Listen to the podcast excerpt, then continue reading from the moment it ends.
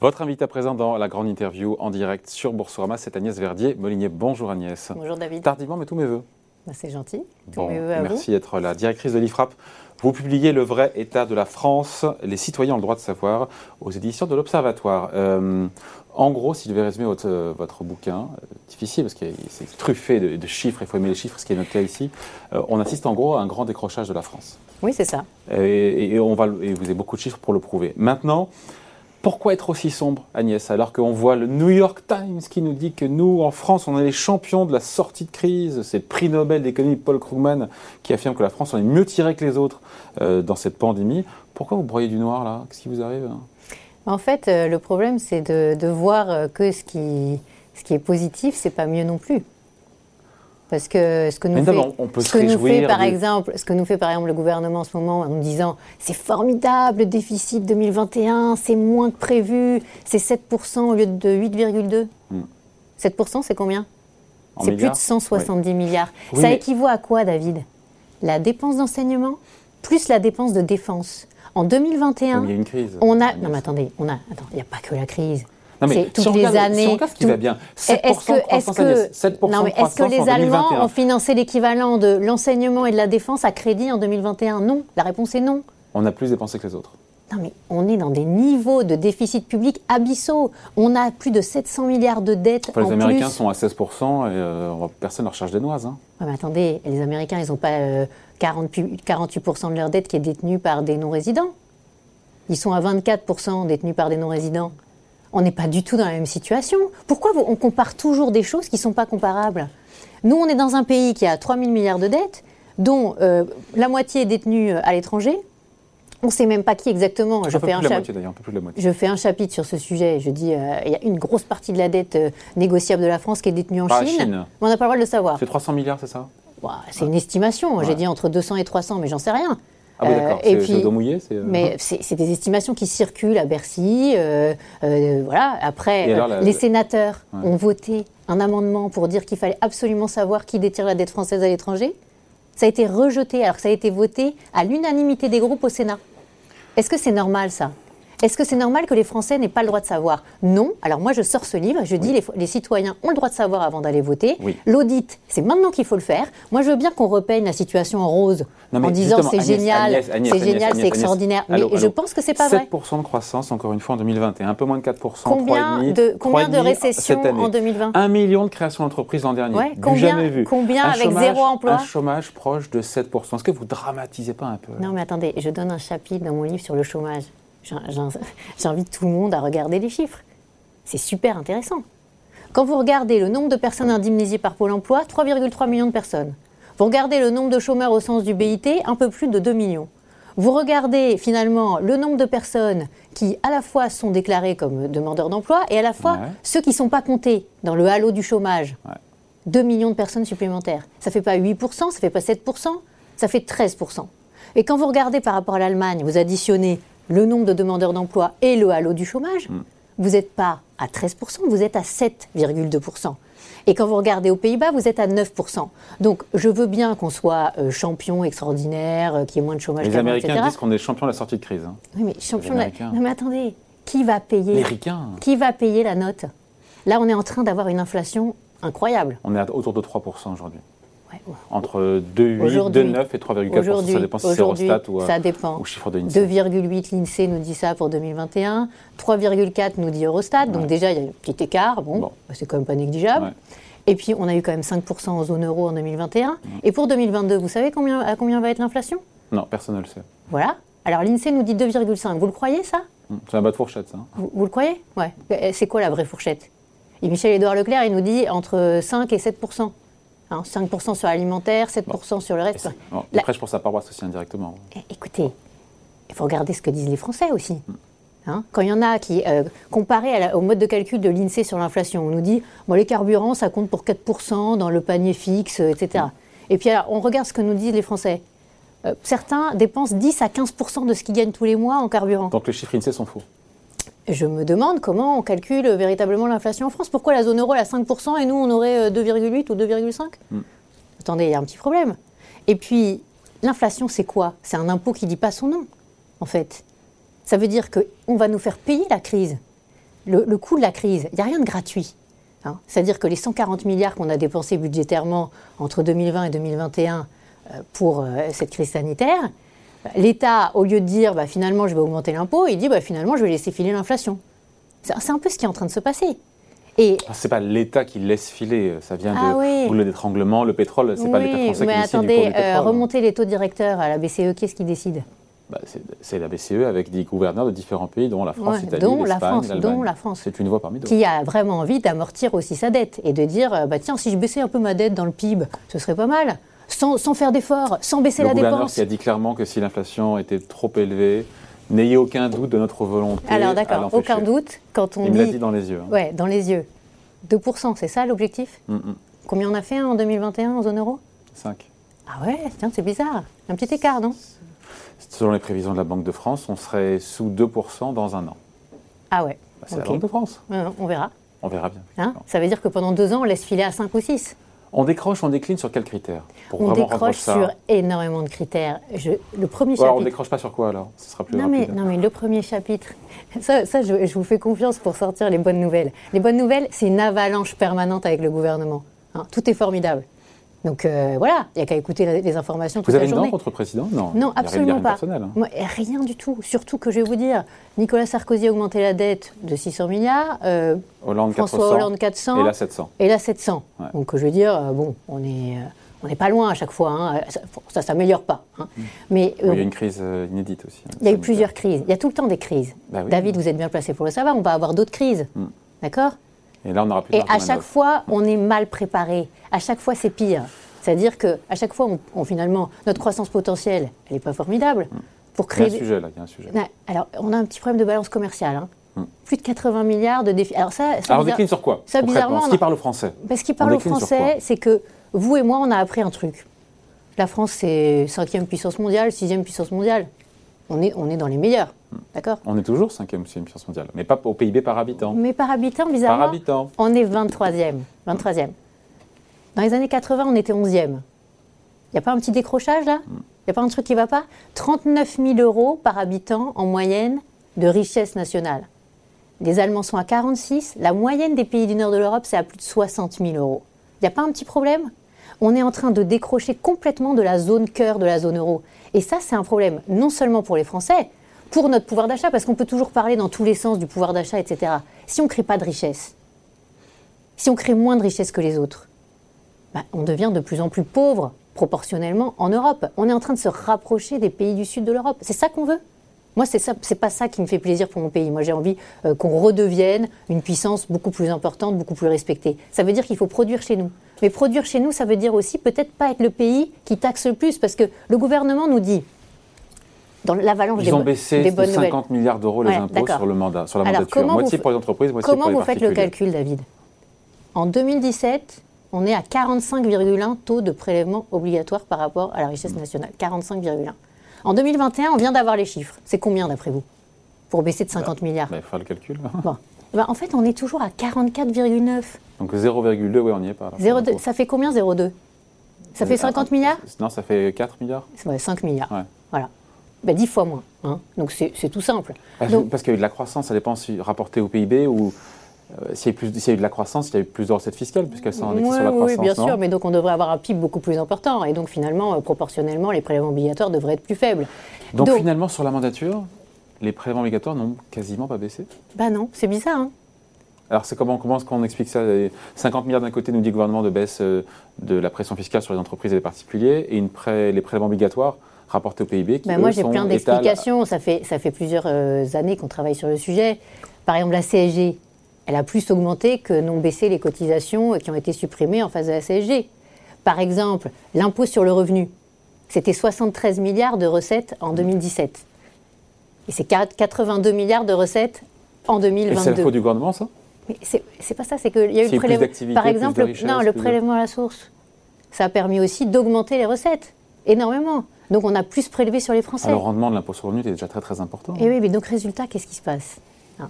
Euh, On a un taux de prélèvement obligatoire qui est toujours euh, parmi les plus élevés au monde, pour pas dire le plus élevé au monde. On taxe le Donc- plus, on s'endette le plus et euh, on dépense le plus. C'est ce triptyque-là, mais il, Et il- on travaille le moins. Mais, ce il faut rajouter et on travaille le moins. mais il existe depuis longtemps. On, on redécouvre le- l'eau chaude, là, hein, Bah oui, mais le problème, c'est qu'on n'avait pas dit qu'on allait tout changer il y a 5 ans. plusieurs fois. Plusieurs fois, on a dit qu'on allait tout changer. On ne travaille pas assez. Il faut deux secondes s'arrêter là-dessus parce que pour celles et ceux qui, qui, comme moi ou comme vous, triment, il y en a beaucoup. C'est difficile d'entendre ça. On ne travaille pas assez. Beaucoup de Français travaillent énormément. Donc euh, ça veut dire quoi on travaille, Les Français ne travaillent pas Plus ils assez. sont indépendants, plus ils travaillent. D'ailleurs, les Français sont ceux qui travaillent le plus en Europe quand ils sont indépendants, quand ils sont leurs propres patrons finalement. Hmm. Ça veut dire quoi? Ça veut dire que c'est pas culturel. Les Français ont, ont dans leur ADN le, tra- le travail et, et finalement l'idée qu'il faut travailler pour gagner sa vie, etc. Ça, ça c'est pas un problème. Le problème, c'est que le système qu'on a organisé, le modèle social français, désincite au Qui ne travail. travaille pas assez On parle de quoi? Sur l'année, sur une vie, il y a trop d'RTT, trop de j'ai vacances. fait tout, oui, j'ai tout un chapitre là-dessus, super intéressant, je pense. 7 milliards d'heures travaillées en moins par la rapport moyenne à la moyenne des, des- pays comparables. 7 milliards d'heures par an en moins. Si vous prenez par rapport au Royaume-Uni, c'est même pas 7 milliards, c'est 12 milliards de moins. D'accord C'est les chiffres Eurostat. Mais qui ne bosse pas assez, encore une fois Est-ce que c'est c'est sur une Bah, semaine, alors, attendez, sur un c'est pas compliqué, euh, David. On commence à travailler plus tard. On rentre plus tard sur le marché du On travail. part plus tôt. On part plus tôt. On travaille Ah, moins dans Donc le l'année. problème, c'est pas entre 25 et 55 ans, c'est avant 25 ans et après 55 ans. Ah oui, mais on travaille moins dans l'année aussi. On a plus de RTT. Les RTT, ça existe à l'étranger, ça? Vous avez beaucoup de pays où il y a Ah tiens, je pars en RTT. Non, ça n'existe pas, ça. Bon. Donc, on est. Qui a copié les 35 heures? En ce moment, il y a plein de candidats qui proposent les 28 heures, les 32 heures. Mais enfin, personne n'a copié les 35 heures ailleurs que chez nous. Regardez, je Aux Pays-Bas, il y a eu des choses, hein, je, je crois, de mémoire aux Pays-Bas. Ouais, enfin, euh, à chaque fois qu'on creuse un peu, on se rend compte que ça a été une petite expérimentation dans une boîte et puis qui finalement n'a pas perduré, etc. Bon, donc euh, la réalité, c'est que personne a, a- a- a dans l'esprit qu'en travaillant moins, on crée plus de richesse. Il n'y a que chez nous que ça existe ça. C'est- ça marche pas. Euh, travailler moins, euh, produire moins et, et finalement avoir un pays qui, qui est plus prospère et qui est avec des gens qui ont plus de pouvoir Donc vous d'achat. demandez aux gens de ça- travailler plus que par semaine ou c'est juste il faudrait virer les RTT, il faudrait et en même temps si des gens commencent tard sur le marché du travail, c'est parce que soit ils font des études, soit parce que les jeunes euh, on a du mal à les prendre et si on s'arrête à 55 ans, c'est que les boîtes ne David, vous gardent pas. Aujourd'hui, dire, David, pas- on a plus de 2 millions de personnes qui sont considérées comme chômeurs, on a plus de 2 millions de personnes qui sont dans le halo du chômage. Et le pour halo, autant, c'est bah, c'est- ceux qui n'ont pas de travail, mais ne sont pas disponibles forcément tout de suite pour aller euh, répondre à une proposition d'emploi. Donc, résultat, on ne les compte pas comme demandeurs d'emploi, mais en fait, ils sont quand même demandeurs d'emploi. Bon, bref, euh, ces personnes-là, ils existent. Pour autant, dans les collectivités locales, dans l'éducation, dans la restauration, dans tous les secteurs, on a des, pro- des problèmes pour recruter. Il n'y a, pas un petit problème de modèle social? Je, je rencontre tous les jours des gens qui me disent on n'arrive pas à recruter, même dans le secteur public. Et donc alors c'est quoi la solution?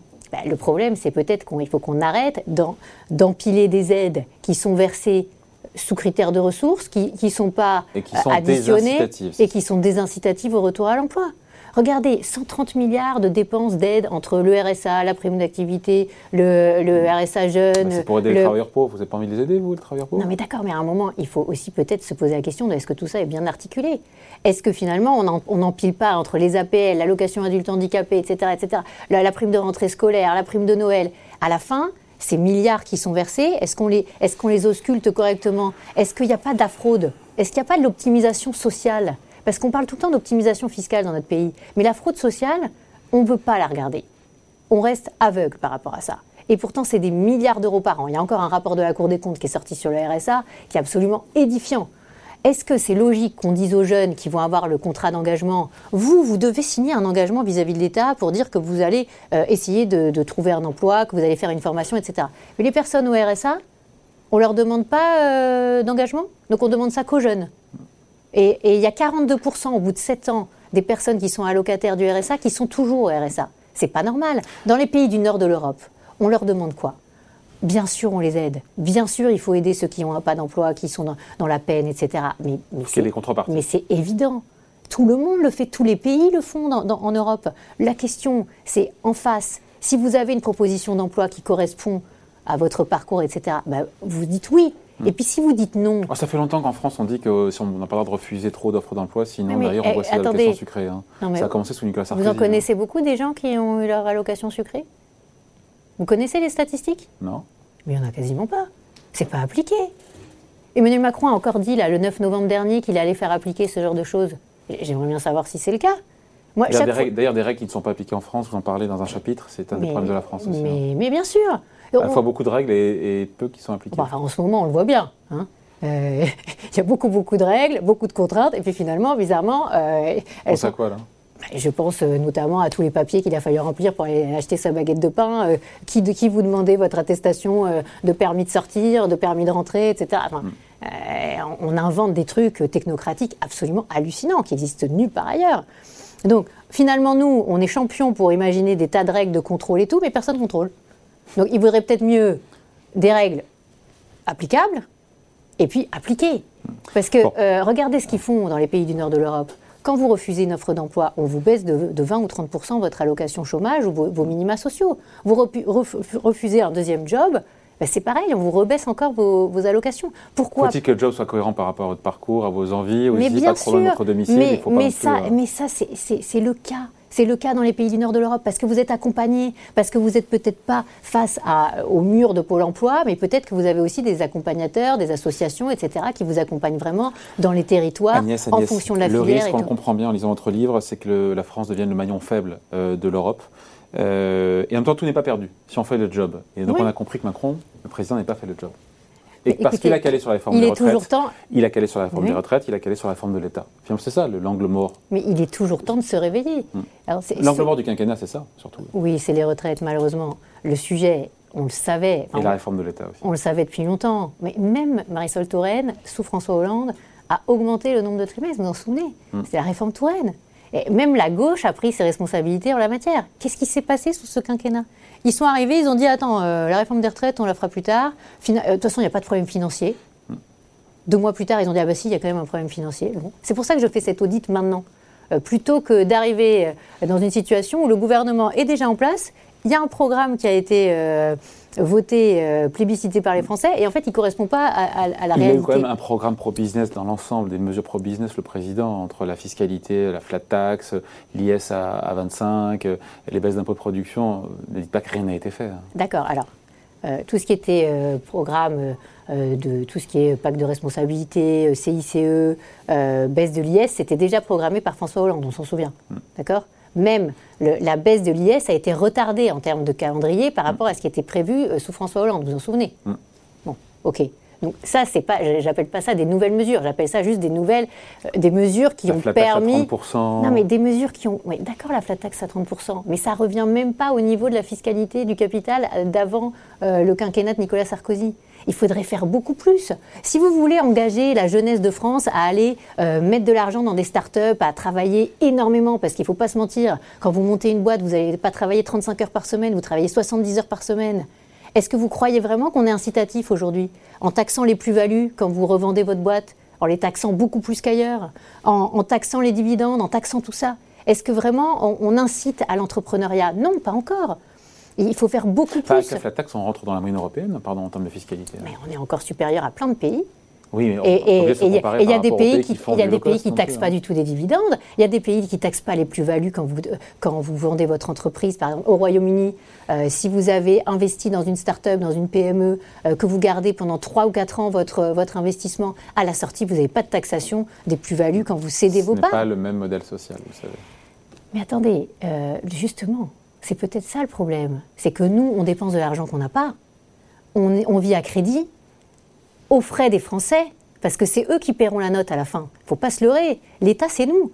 Donc, euh, se dire que, en fait, on n'a qu'à taxer toujours plus pour dépenser toujours plus d'argent public, en, euh, en oubliant, plus, hein. en oubliant que quand on taxe 140 milliards de plus nos entreprises, parce que vous dites, Emmanuel Macron, il a fait plein de trucs. Oui, il a fait des choses, bien sûr. Ah. Il a essayé de baisser la pression fiscale, mais je vous ai expliqué qu'en fait. un, il y a euh, toujours un écart ah, de 140 milliards d'euros de 140 surcroît de 000 taxation sur de les entreprises. De surcroît de taxation sur Par les rapport à entreprises. qui? Par rapport à la moyenne Ah, européenne par rapport à la moyenne de la zone Ouais, euro. Ne prenez hors- pas l'Allemagne en exemple. euh, par rapport à la moyenne de la zone euro hors France. Je ne parle même pas de l'Allemagne, je parle de la moyenne de la zone euro hors France. Donc des pays qui sont comparables à nous, qui sont dans la même zone monétaire. Donc la sortie par le haut, encore une fois, pour être positif, euh, prochain, prochaine présidente qui, qui pourrait faire le job, c'est quoi? C'est la réforme des retraites. Bien sûr. 67 ans, là vous y allez fort. hein. Euh, 67 ans, 2030. Faut-il que les boîtes gardent leurs seniors, encore une fois? Parce que c'est bien de dire euh, 67 ans, mais si les boîtes les- ne les gardent pas, ils passent à, ils passent à, à Pôle emploi, les mecs. Donc, euh, Mais c'est sûr que si vous dites aux boîtes que les gens sont vieux à 60 ans, ce qui n'est pas vrai du tout, euh, ils n'ont pas forcément envie de les garder. Si vous dites qu'à 67 ans, euh, vous n'êtes pas vieux, euh, ça, change complètement la, vision des choses. Tous les pays qui ont les tous les pays qui ont repoussé l'âge de départ à la retraite ont meilleur taux d'emploi des seniors. Donc c'est aussi quelque chose qu'il faut qu'il faut marteler. On n'est pas vieux à 60 ans ou à 62 ans aujourd'hui en France on a encore une espérance de vie. Ça dépend ce qu'on a fait comme métier aussi. Hein. Mais non, mais attendez, vous n'allez pas me le refaire. La, RATP, la SNCF, vous savez qu'ils ont les meilleures espérances de vie qui existent et pourtant ils disent qu'ils ont un métier hyper pénible. Hein ils ont 27 ans d'espérance de vie. Non, je parle des métiers physiques, des métiers besogneux, des métiers. Alors c'est euh, quoi un métier physique? C'est pas physique de, de, travailler à la SNCF ou à la, RATP Ça vous parle quand même, non? Mais, mais attendez, la pénibilité, il y en a dans tous les métiers. Bien sûr qu'il y en a dans tous les métiers. Moi, je suis fille d'agriculteur, je vois très bien ce que c'est euh, travailler dehors, mais je vois aussi le stress qu'on peut avoir à travailler sur, sur certains métiers exposés. Donc, euh, le, le, sujet, c'est pas la pénibilité. Le sujet, c'est qu'à un moment, on peut pas être à 1,7 actif pour financer un retraité. Mmh, c'est mathématique, et, que ça, ça va encore se. Tous les, tous les, candidats qui proposent la retraite à 60 ans, il y en a plein. Hein. Le, retour de la retraite à 60 ans. Le Pen oui, euh, Philippe Poutou aussi. Enfin, euh, voilà, il y, en a, il y, en a plein qui disent. Ce serait dramatique. Mais ce serait dramatique pour nos finances publiques, mais en plus, est-ce que vraiment on croit que si on va pour un actif qui finance un retraité, est-ce qu'on croit que c'est tenable C'est vers ça qu'on va avec ce genre de proposition. Sorti par là où ça passe par travailler plus, donc retraite à 67 ans selon vous, baisse de la dépense publique de 80 à 100 milliards d'euros, vous me direz, c'est sur euh, d'ici 2030. Euh, personne ne se fera élire sur ce type de promesse, Agnès. Hein. je suis pas d'accord. Du sang et des larmes. Je suis pas euh, d'accord. casser les services publics. Euh, alors, je je suis pas sûr que. C'est pas du tout casser les services publics. Ça n'a rien à voir. Est-ce que vous croyez que les pays du nord de l'Europe ont cassé leurs services publics? Est-ce que vous croyez qu'il y avait moins de lits de réa en Allemagne? Non. Et pourtant, ils gèrent au niveau local. Et pourtant, ils font des délégations de services publics. C'est souvent des gestionnaires privés qui gèrent leurs hôpitaux publics. Et pourtant, ils dépensent 15 milliards de moins pour l'hôpital qu'en France.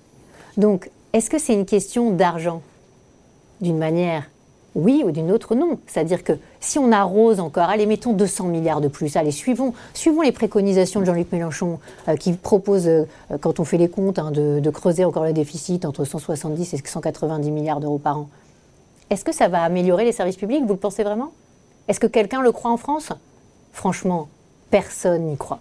Donc je crois, contrairement, contrairement à besoin de plus de non, mais contrairement à ce que vous dites, dire que c'est pas que c'est pas le programme qui permet d'être élu. Moi, je pense que les seuls candidats qui seront crédibles devant les Français seront ceux qui proposeront plus de baisse de dépenses que de hausse et plus de baisse d'impôts que de hausse. Les autres ne seront pas crédibles. D'ailleurs, vous voyez à quel point, en ce moment, tous ceux qui proposent euh, d'augmenter encore la, fiscalité, d'augmenter la dépense publique, je ne crois pas qu'ils soient pour l'instant euh, qualifiés dans les sondages pour être au second tour. Euh, vous les faites où?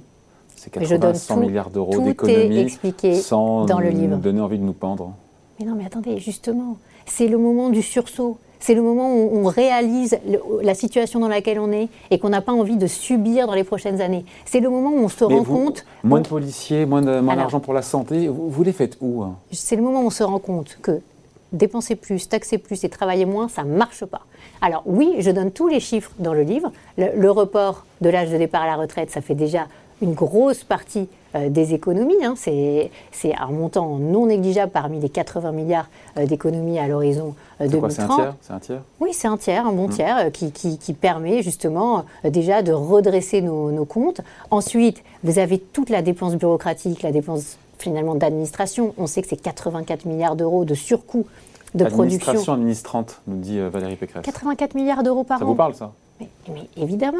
Parce qu'on on, le constate tous, tous les jours. Sur la santé, tout le monde s'en occupe. Sur l'éducation, tout le monde s'en occupe. Sur la culture, tout le monde s'en occupe. La politique de l'emploi, tout le monde s'en occupe. Tout le monde s'occupe de tout et mal. Et en plus, ça nous coûte plus cher. Regardez l'éducation. C'est incroyable. L'enseignement privé sous contrat, on l'a montré, il coûte beaucoup moins cher par élève, il a des meilleurs résultats. Les élèves de 6e, ils savent mieux lire que les élèves de 6e euh, quand ils sont dans l'enseignement privé sous contrat que quand ils sont dans le public. Tout le monde peut se payer un, un collège ou un lycée privé bizarrement, vous savez, il y a beaucoup de, politiques qui mettent leurs propres enfants euh, dans l'enseignement privé. Hein, pour ensuite nous dire que finalement, euh, il faut évidemment conserver 80% des, classes d'âge qui vont dans le public. Ça n'a aucun sens. Dans les pays qui nous entourent, ils sont beaucoup moins dogmatiques. Il y a de la pluralité d'offres. Et il y a de la dépense euh, qui est bien utilisée et c'est géré beaucoup plus au niveau local. Donc la décentralisation, elle permettrait beaucoup d'économies l'État doit lâcher prise sur toutes les missions qui ne sont pas régaliennes et se reconcentrer sur, les missions régaliennes et sur la dépense sociale. C'est pour ça que moi je propose de renationaliser toutes les aides sociales au niveau de l'État et pas que pour la Seine-Saint-Denis, parce que bizarrement, alors pour la Seine-Saint-Denis, là on dit le RSA doit être géré par l'État. Alors pour les autres départements, non, bizarrement. Enfin, ça n'a aucun sens. C'est une politique de gribouille. Donc on gère le social au niveau de l'État, on plafonne, on rend imposable, on contrôle. On contrôle la fraude sociale, on contrôle la fraude fiscale. On décentralise vraiment, on, met de l'argent dans le régalien. Moi, je propose 20 milliards de dépenses supplémentaires dans le régalien, tout est chiffré hein, dans les prochaines années. Pourquoi? Parce qu'on a besoin d'une politique de sécurité intérieure beaucoup plus forte, on a besoin d'équipements dans la défense, enfin tout ça, on le sait. Ça fait des années qu'on a laissé tomber toutes ces mesures, euh, toutes ces dépenses de défense pour finalement faire du social. 800 milliards dans le social quand on, est à 1,6% de dépenses de, de, sécurité intérieure, de justice, etc. Et de l'autre côté, on est à 32% de, dépenses de, protection sociale. Est-ce que c'est logique? Non, c'est illogique. Bon, en tout cas, il faut lire. Il faut le lire. Qu'on soit d'accord ou pas, il faut lire le vrai état de la France. Les citoyens ont le droit de savoir audit, signé donc Agnès Verdier-Molinier, directrice de l'IFRAP, invitée de la grande interview en direct sur Boursorama. Merci Agnès. Merci David. Ciao.